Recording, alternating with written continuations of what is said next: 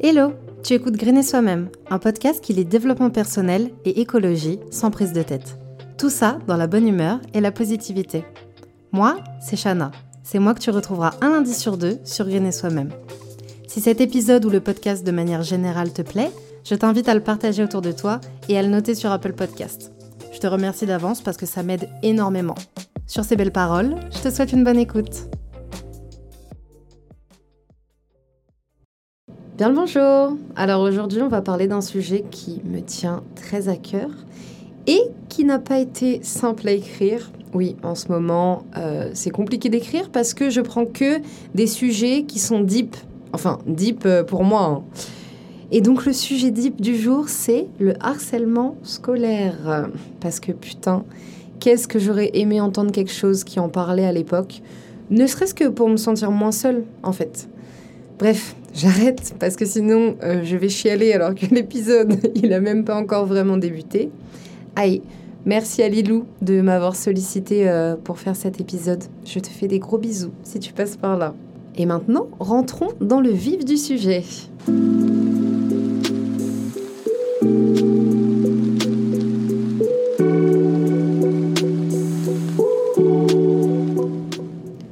Premièrement, c'est quoi qu'on caractérise de harcèlement scolaire?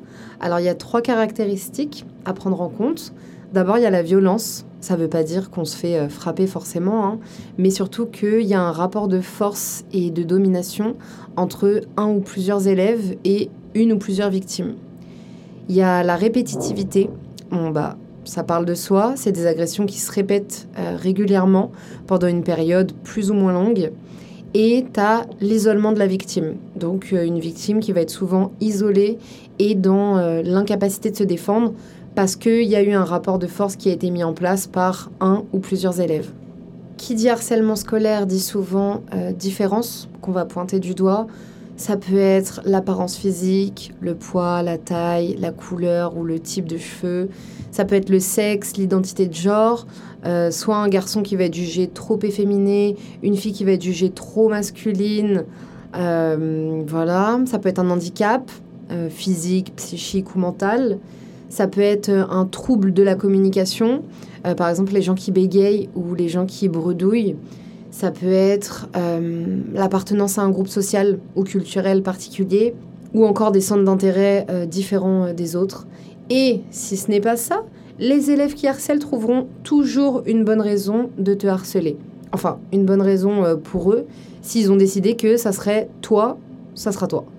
Aujourd'hui, c'est 700 000 élèves harcelés chaque année et dans le monde, c'est un tiers des enfants qui ont déjà subi du harcèlement scolaire, ce qui est juste énorme. Je, savais très bien hein, que beaucoup d'enfants subissaient du harcèlement, mais je pensais pas que c'était autant. Selon les chiffres, on a plus de chances d'en subir quand on est en primaire ou au collège. Et ça s'est plutôt avéré être vrai par rapport euh, à mon histoire ou à celle des personnes avec qui j'en ai parlé. Personnellement, moi, ça a duré un an durant mon année de euh, cinquième.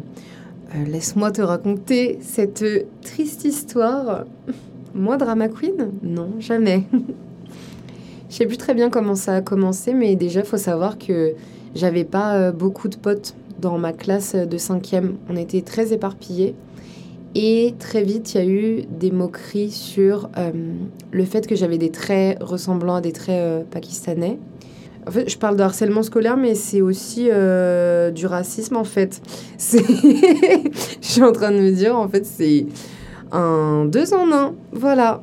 Donc des pack-pack à tout bout de champ, qui est un terme à connotation négative et qui, clairement, pour moi, fait partie d'un racisme banalisé sous couvert d'humour pour ces personnes-là. Des euh, Ah, Chana, j'ai vu ton oncle à Saint-Denis dimanche. Si jamais tu as déjà été à Saint-Denis, tu sais peut-être qu'il y a des Indiens et des Pakistanais qui vendent des marrons et du maïs grillé. Va vendre des marrons, maïs chaud, maïs chaud. Alors, comme ça, ça peut paraître hyper anodin, mais quand c'est toute la journée, à répétition, en plein cours, dès que tu prends la parole, et même quand tu la prends pas, que tout le monde voit ce qui se passe et dit rien, que tu es obligé de quitter la classe en plein cours pour aller pleurer parce que tu n'en peux plus et que ça continue quand même, c'est lourd à porter. Franchement, c'est hyper lourd. Moi, j'avais pas confiance en moi à l'époque. Je détestais mon physique. Je connaissais euh, pas mon histoire. Tu mélanges tout ça et ça te fait un bon harcèlement scolaire qui te marque pour toute une vie. Est-ce que les profs sont déjà intervenus auprès de ces garçons? Jamais. Même euh, les nombreuses fois où je quittais la salle pour pleurer et parce que j'en pouvais plus, il n'y a pas un prof qui est venu me demander si ça allait. Et pourtant, ils étaient témoins, hein, c'était pas du harcèlement caché ou quoi. Il y a des élèves plus âgés que moi qui sont déjà venus me voir pour me dire qu'il fallait que euh, j'arrête de montrer que ça me touchait et qu'ils finiraient par arrêter et que ça les amuserait plus. Mais c'était plus fort que moi. Ça touchait vraiment un point en moi qui faisait mal et j'arrivais pas à faire euh, comme si de rien. En fait, maintenant avec du recul, je me rends compte qu'ils ont vraiment réussi parce qu'ils ont touché euh, là où ça faisait mal. Je dis ils parce que c'était que des hommes. Hein. Mes origines, c'était un gros flou pour moi. C'était un gros point d'interrogation. Mon père, il s'est barré quand j'avais deux ans et ma couleur de peau, c'est en partie euh, à lui que je la dois.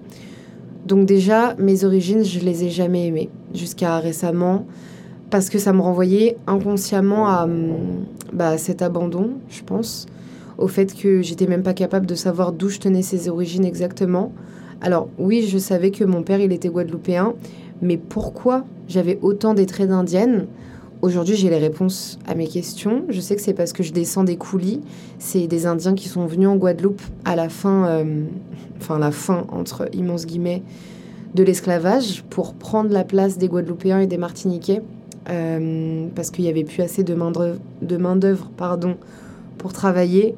Aujourd'hui, j'en suis très fière euh, de ses origines et ce n'est absolument pas grâce au harcèlement que j'ai subi.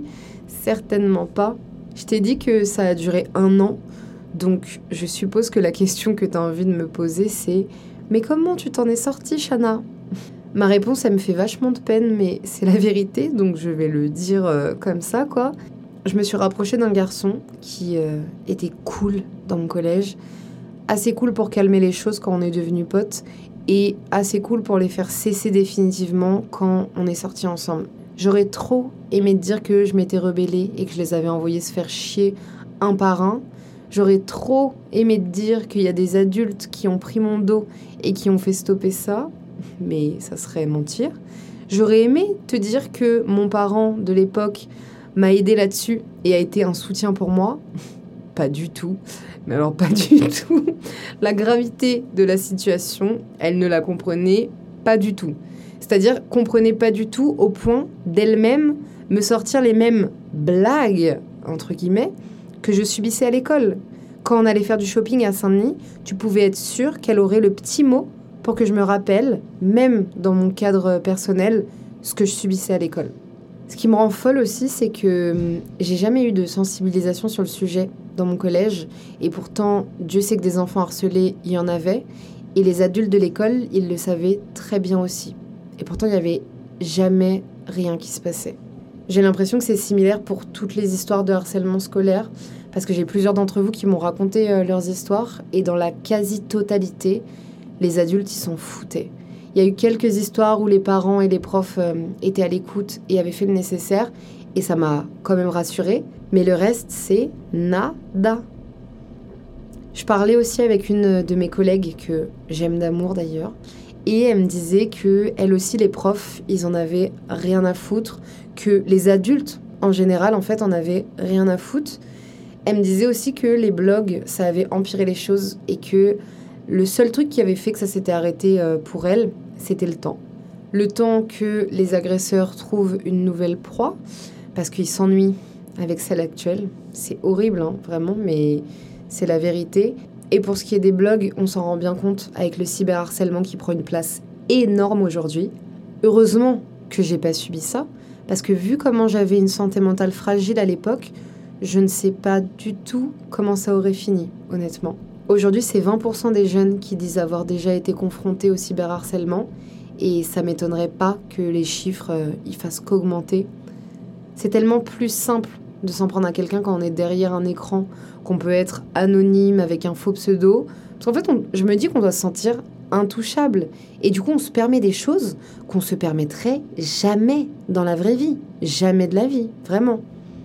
Donc, une seule chose à dire, fuck les haters. non, plus sérieusement, euh, autre question que tu dois te poser, peut-être, c'est qu'est-ce que ça a créé en moi? Premièrement, un rejet de mes origines, encore plus fort qu'avant. Je voulais pas savoir pourquoi je ressemblais à une indienne. C'est horrible ce que je vais dire, mais j'avais les nerfs quand je voyais les personnes pakistanaises et indiennes vendre du maïs à Saint-Denis. Les pauvres en plus parce que ils y étaient pour rien. Enfin, comme si ma souffrance, euh, c'était leur faute. Mais la vérité, c'est que quand je les voyais, j'avais un sentiment négatif. J'avais envie de jeter leur caddie en l'air. Alors, je te rassure, évidemment, j'ai jamais fait ça. Hein. Et maintenant que j'y repense, je, je sais que c'était pas envers eux que j'étais énervée. C'est juste qu'ils me renvoyaient ce traumatisme en pleine gueule. À chaque fois que je les voyais, et même aujourd'hui, ça me rappelle cette époque de ma vie. Sauf que la différence euh, avec aujourd'hui, c'est que je suis hyper apaisée et que je suis en paix avec qui je suis et avec ce que j'ai vécu. Deuxième chose que ça a créé en moi, c'est que ça a renforcé toutes mes insécurités déjà présentes. Je me voyais comme la moche de service. Je me supportais pas, en fait. Je supportais pas mon nez, je supportais pas mes traits de visage, mon corps, je ne supportais rien. Mais alors, quand ce harcèlement, il a débuté, c'est plus que je supportais rien, c'est que je pouvais plus me voir. C'est que je pouvais plus me voir. Et ça me fait tellement de la peine pour la petite Chana de l'époque, mais, mais c'est une réalité, je, je pouvais plus. Et je me dis que peut-être si mon harcèlement il avait porté sur quelque chose qui touchait pas au physique, ça aurait été différent. Et peut-être pas, de toute façon, on le saura jamais.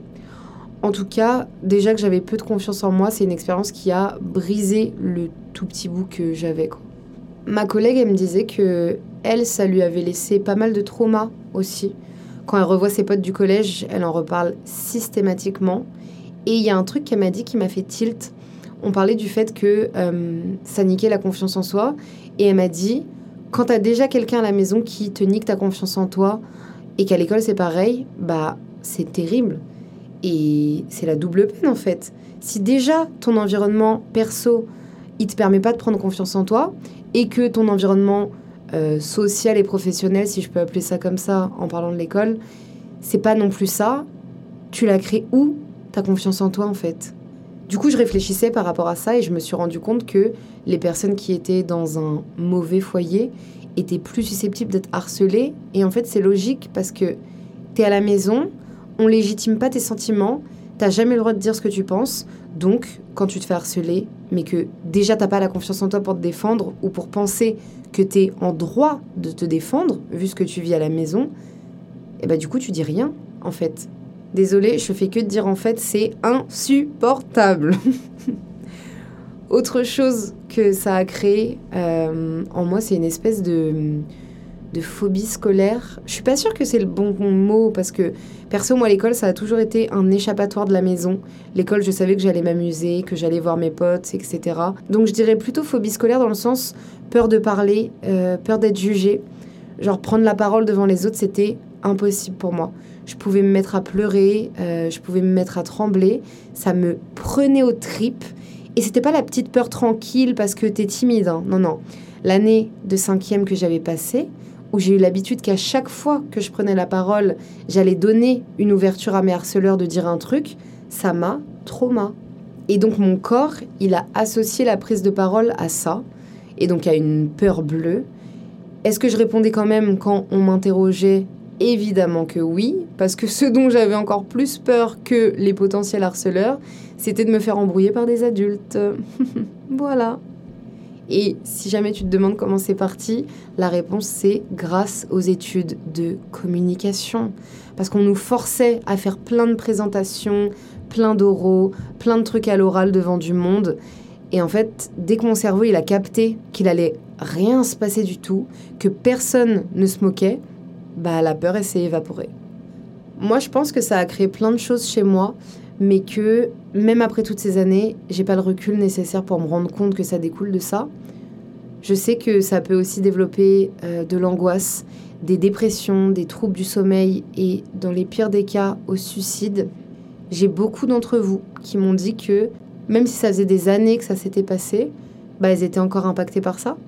Que ça soit par une difficulté à créer des relations amicales parce qu'il y a une peur constante et un manque de confiance en l'autre, que ça soit des troubles du comportement alimentaire, des troubles de l'anxiété aggravée, euh, de l'agoraphobie, plein de choses que tu n'as pas envie de traîner avec toi toute ta vie et qui vont potentiellement euh, nécessiter un travail avec un ou une professionnelle de la santé mentale.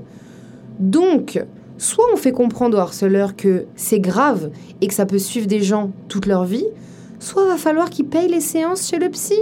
Parce que je vais pas me faire harceler et en plus devoir m'endetter pour aller voir un ou une psy. Déjà qu'il y a une putain d'injustice, je trouve, et que euh, j'ai pu souligner grâce à vos histoires aussi, c'est toujours l'harcelé qui doit quitter les lieux. Toujours lui qui doit changer d'établissement et c'est pas normal. Nous, on n'a rien demandé à personne et c'est nous qui devons bouger pour que ça s'arrange. Désolé, mais c'est du foutage de gueule. Et comme euh, me disait l'une d'entre vous, comment les harceleurs ils peuvent se rendre compte de la gravité de leurs actes si c'est toujours les harcelés qui prennent? La question qui se pose, c'est comment on doit faire du coup pour faire bouger les choses? Parce que c'est pas en attendant que ça bouge tout seul que ça va bouger, clairement. Donc, premièrement, en tant que témoin, qu'est-ce qu'on peut faire? En tant que témoin, il faut sensibiliser. Quand on a 13 ans, on est con. Désolé s'il y a des gens de 13 ans qui m'écoutent, mais c'est la vérité. On est con, on est méchant et méchante, et il y a beaucoup de choses qu'on ferait pour pas être harcelé, comme être l'harceleur par exemple. D'ailleurs, on peut être l'harcelé et l'harceleur, hein, ce qui est horrible, mais ce qui est possible. Et je suis pas du tout en train d'excuser quiconque ayant déjà harcelé, mais je pense que les jeunes, ils n'ont pas conscience de l'impact que ça peut avoir. Il y en a qui pensent que c'est juste pour rire, que c'est pas bien méchant. Je pense, ou j'ose espérer, qu'en sensibilisant plus, ça pourrait faire euh, changer la donne. Et d'ailleurs, on sait que euh, oui, parce que dans un pays d'Europe du Nord, putain, je sais plus c'est lequel. Désolée, j'ai vraiment mal fait mes devoirs pour cet épisode. Mais il y a des écoles où euh, ils mettent les enfants en situation du harceleur et du harcelé. C'est une de vous qui m'a parlé de ça. Euh, ils les mettent en situation du harceleur, du harcelé et de l'observateur à tour de rôle. Et les statistiques, elles ont montré qu'il y avait une forte baisse du harcèlement.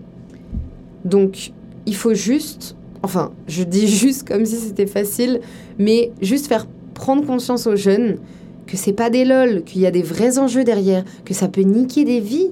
Sensibiliser autant les jeunes que les adultes, hein, parce que c'est pas un don de savoir régler ce genre de situation, et pour moi, ça s'apprend.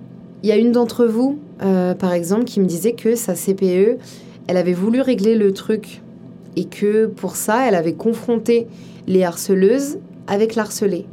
Alors, je suis désolée, j'imagine qu'elle a fait ça dans une bonne intention, mais ça pue la merde comme idée. Genre, jamais tu vas oser dénoncer tes bourreaux alors qu'ils sont devant toi. Genre de peur que ça soit pire qu'avant. Jamais de la vie tu vas oser dire quoi que ce soit. Donc, on organise des actions de prévention dès la primaire, jusque dans les facs et les écoles supérieures. Pour moi, c'est comme ça que ça devrait marcher. Après, je ne suis personne. Hein. Et si là tu te dis, mais Chana, Personne se fait harceler en études supérieures. Ça sert à rien de faire de la prévention. C'est faux. Moi aussi, je pensais ça, jusqu'à ce qu'une copine qui est prof dans une école supérieure m'a raconté qu'il y avait une fille de sa classe d'étudiants qui se faisait harceler jusqu'à euh, la bousculer et la suivre dans le métro. Hein. Donc non, il n'y a pas d'âge, il faut vraiment sensibiliser tout le monde. Ce qu'on peut faire aussi, c'est de se former à la question du harcèlement en fait, je suis con parce que ce point, techniquement, euh, il vient avant le sensibiliser, puisque pour pouvoir sensibiliser, il faut se former. Mais ce n'est pas grave, on va faire les choses dans le désordre. C'est un peu l'état de mon cerveau en ce moment. Bref, ce n'est pas la question. Mais comment on se forme du coup Très bonne question. J'ai vu euh, qu'il y avait des formations en ligne ou en présentiel d'ailleurs. Quand on tape sur Internet euh, comment se former au harcèlement scolaire, il y a aussi des associations qui font ça. Euh, d'ailleurs, Lilou, la fille qui m'a demandé de faire cet épisode, elle m'a parlé de l'association qui, eux, euh, les avait aidés dans son lycée et ça s'appelle Sentinelle et référent. De ce que j'ai compris, tu as quelqu'un qui vient et qui te forme pour créer une espèce euh, d'annexe de cet assaut dans ton collège ou dans ton lycée ou autre d'ailleurs, pour pas être dépendant de l'association, mais pour avoir les clés en main pour agir. Dans son lycée, ils sont 10 lycéens et il y a 9 profs avec eux pour euh, accompagner. Et je trouve ça génial. Ils font de la sensibilisation dans chaque classe. Elle me disait que depuis que la directrice, en fait, elle avait changé, elle avait vraiment euh, à cœur de plus banaliser le harcèlement scolaire et de faire bouger les choses. Enfin, merci, on veut plus de directrices comme ça. Depuis qu'il y a cet assaut dans son lycée, les élèves ils peuvent venir euh, les trouver si besoin à n'importe quel moment. Et ils ont aussi mis euh, deux boîtes aux lettres anonymes à disposition. Et ça, euh, je trouve que c'est une trop trop bonne idée de proposer un moyen anonyme de pouvoir dénoncer une problématique qui nous concerne ou qui ne nous concerne pas d'ailleurs. Parce que je sais qu'on peut vite avoir peur d'en parler et d'être encore plus harcelé. Ou parfois, on a juste honte, en fait. Alors oui, je sais, la honte, elle n'est pas dans le bon camp, mais malheureusement, comme beaucoup d'oppressions, la honte est rarement du bon côté. Est-ce que ça change quelque chose? Bah, je pense que oui, parce qu'elle m'a dit que elle et son amie, elles avaient été euh, sollicitées pour gérer un cas de harcèlement, et aujourd'hui, la fille concernée, elle en subit plus. Et même le fait de savoir qu'on n'est pas seul, que ce qu'on vit, c'est pas normal, que nos ressentis sont légitimes, ça doit faire chaud au cœur un grand, grand merci à ce genre d'assaut, ce genre de personnes qui veulent aider les autres. Sachez que je vous aime fort, fort, fort. Ce qu'on se disait avec ma collègue, c'est que ça serait génial de créer un poste dans les écoles qui serait entre psy, assistante sociale, conseillère d'orientation. En fait, quelqu'un qui soit pas totalement un élève, mais pas totalement un adulte. Adulte dans le sens euh, bah, tu vois un petit peu l'image qu'on a des adultes quand on est au collège euh, ou en primaire, où euh, on n'a pas forcément envie d'aller se confier à eux. Quelqu'un qui permettrait aux jeunes de s'identifier et avec qui il y aurait moyen de créer une relation de confiance pour pouvoir justement se confier sans avoir peur. Potentiellement quelqu'un qui a déjà vécu ça aussi. Je pose ça là, si tu connais quelqu'un qui travaille au ministère de l'Éducation, n'hésite pas à me faire signe. Et je suis 4000% euh, sérieuse. Hein. Bon, maintenant qu'on a vu ce qu'on pouvait faire en tant que témoin, euh, qu'est-ce qu'on peut faire en tant que victime? Alors, je ne savais pas du tout, mais il existe un numéro qu'on peut appeler. C'est le 3020. C'est un numéro qui est gratuit et qui s'adresse autant aux élèves qu'aux familles ou aux professionnels. Il y a une écoute, il y a des conseils et il vous oriente euh, selon la situation que vous êtes en train de vivre. Et je pense sincèrement qu'il faut plus communiquer sur ce numéro, qu'il faut en parler autour de soi. Donc si jamais tu connais une personne victime ou témoin, n'hésite pas à lui donner ce numéro. Et honnêtement, à part ça, et discuter avec des personnes de confiance pour se soulager et trouver des solutions, en tant que victime, je vois pas ce qu'on peut faire de plus. Hein. À part essayer de renforcer sa confiance en soi et euh, de prendre soin de notre santé mentale. Mais ça, c'est une toute autre paire de manches. J'ai eu deux questions pour cet épisode. Le reste, c'était que des témoignages. Euh, on m'a demandé comment on est censé passer à autre chose. C'est une très bonne question. Je pense qu'il faut se sentir prête à entamer une thérapie et avoir un ou une professionnelle de la santé mentale parce que ça fait partie des traumas de la vie en fait, le harcèlement scolaire, et que c'est hyper compliqué de se soigner seul, pour ne pas dire impossible. Donc, n'hésite pas, si tu as la force mentale et les moyens de commencer à voir euh, quelqu'un, parce que je pense que ça pourrait être d'une grande aide. Perso, moi, je suis passée à autre chose très très difficilement, parce que même si ça allait en soi, bah, j'avais vraiment ce problème avec mes origines qui s'est dénoué que récemment. Et ça a été très très dur apporté. C'était un gros travail sur moi-même, conscient et inconscient, qui aura duré presque, bah, presque 10 ans. Putain, presque 10 ans. Je viens de réaliser à quel point ça m'a, à quel point ça m'a impacté. Et je sais que c'est pas parfait, hein, et que j'ai besoin de voir quelqu'un pour réellement passer à autre chose. Donc c'est pour ça que je te dis, n'hésite pas. Ça sert à rien d'attendre 10 ans, vraiment. Comment on fait pour détecter les élèves victimes? Alors pour moi, les élèves qui sortent un peu du lot, qui sont peu bavards, qui sont dans leur coin, qui sont exclus, tout ça pour moi, c'est des signes. Je sais pas trop comment ça se passe à l'école actuellement, mais j'imagine que ça se voit si on porte un peu attention aux autres. Peut-être que ça va être une personne hyper solitaire et qui a une différence. Et donc, pourquoi pas ouvrir une discussion euh, avec cette personne, juste pour vérifier que tout est OK. Je me dis, mieux vaut demander à quelqu'un si il ou elle est victime de harcèlement scolaire et de se tromper, que la personne ne réponde bah non, pas du tout, plutôt que d'avoir un doute mais de pas oser demander et au final laisser quelqu'un dans, dans sa galère, quoi. Petit message de la fin, vous n'êtes pas seul. Si jamais tu es en train de vivre ça, sache que ça passe, sache que le temps arrange tout Évidemment que ça laissera sûrement des traumas, mais des traumas que tu pourras guérir en temps voulu et quand tu te sentiras prêt ou prête. Je t'envoie beaucoup de force et beaucoup d'amour en espérant que ça s'arrange au plus vite pour toi et que cet épisode il aura pu t'aider d'une quelconque manière. Et voilà, on arrive déjà à la fin de cet épisode. S'il t'a plu, tu peux laisser un avis ou venir directement dans mes DM Insta pour me le dire. Pour ne pas louper les nouveaux épisodes, n'oublie pas de t'abonner sur ta plateforme d'écoute. Rejoins-moi sur le Instagram de Green et Soi-même pour plus de contenu que tu retrouveras dans la description. On se retrouve là-bas et en attendant, je te fais plein de bisous.